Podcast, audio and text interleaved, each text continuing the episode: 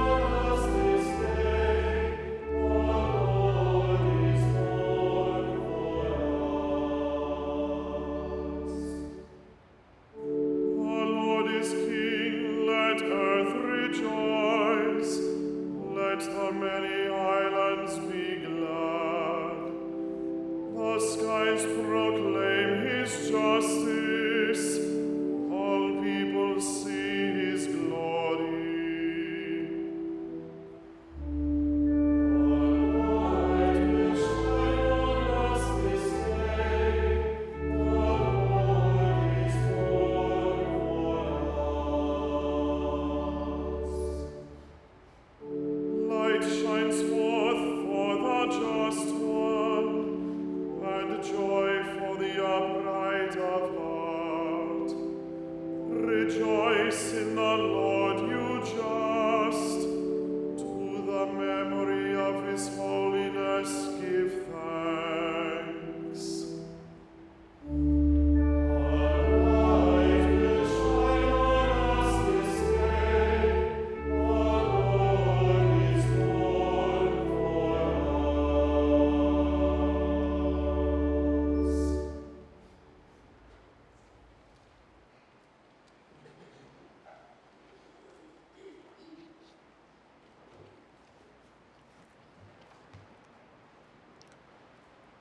Reading from the letter of St. Paul to Titus. Beloved, when the kindness and generous love of God our Savior appeared, not because of any righteous deeds we had done, but because of his mercy, he saved us through the bath of rebirth and renewal by the Holy Spirit, whom he richly poured out on us through, through Jesus Christ our Savior so that we might be justified by his grace and become heirs and hope of eternal life. Verbum Domini.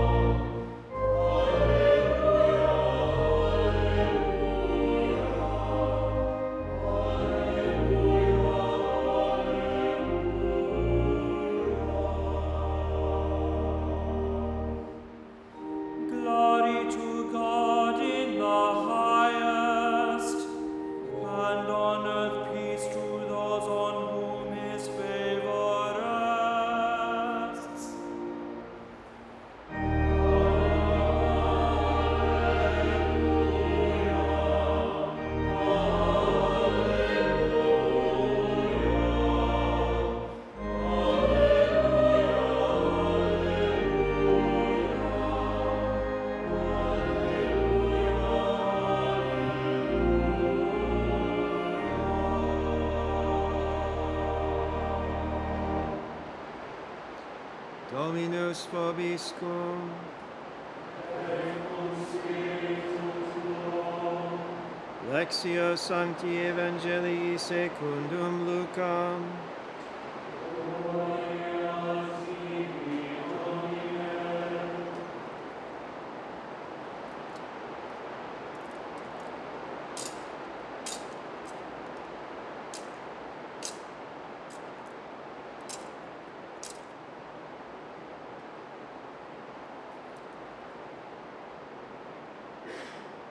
When the angels went away from them to heaven, the shepherds said to one another, Let us go then to Bethlehem, to see this thing that has taken place, which the Lord has made known to us.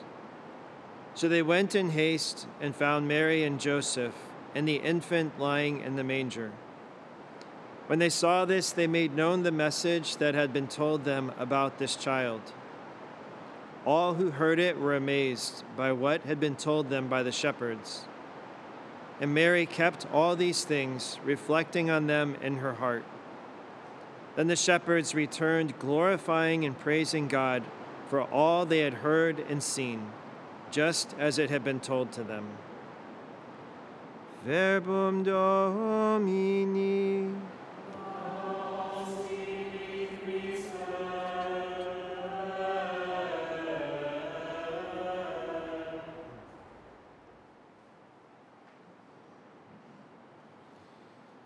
Merry Christmas to all of you.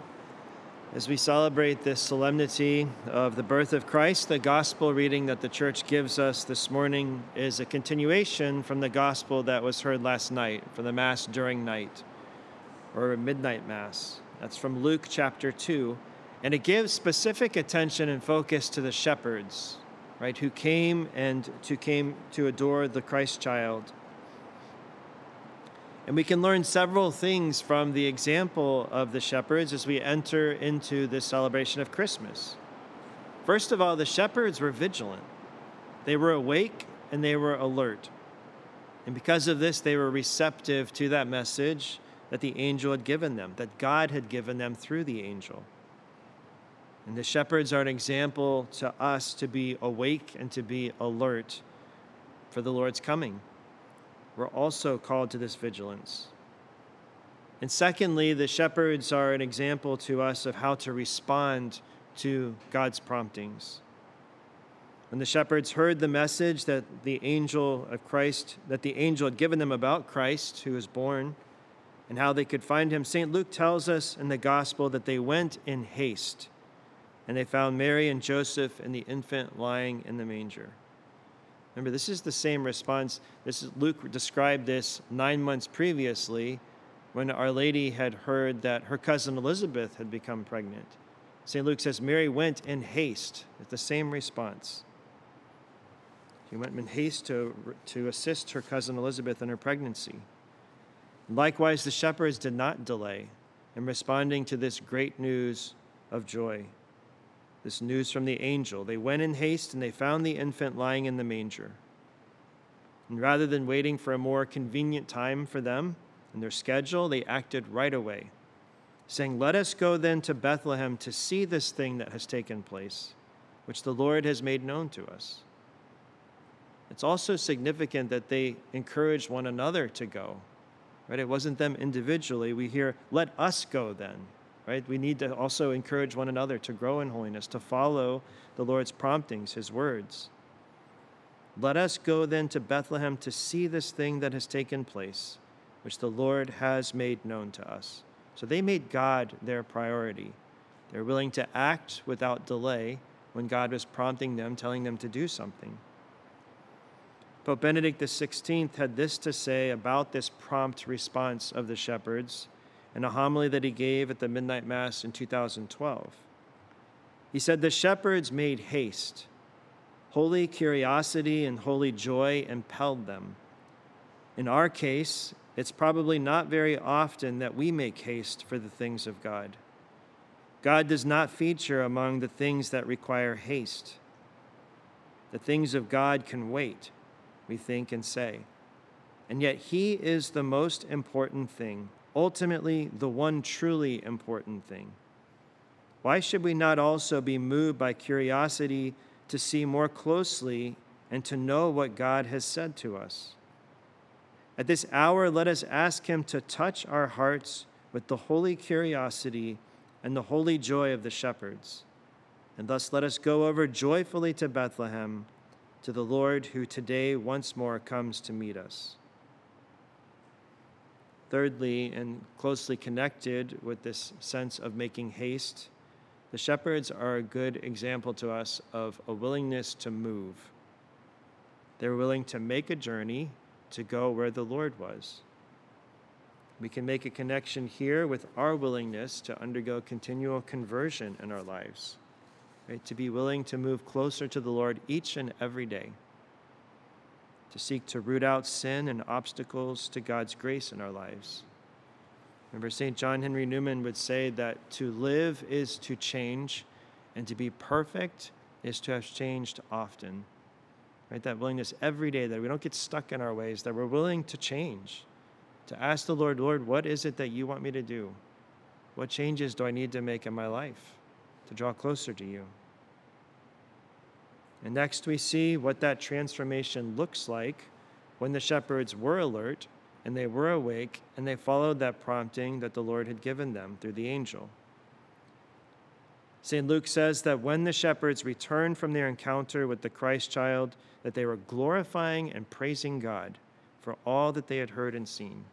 So they're filled with joy. And they could now truly take that good news to others. I'm sure they couldn't contain it within themselves. They were full of joy. They just encountered God, their Savior.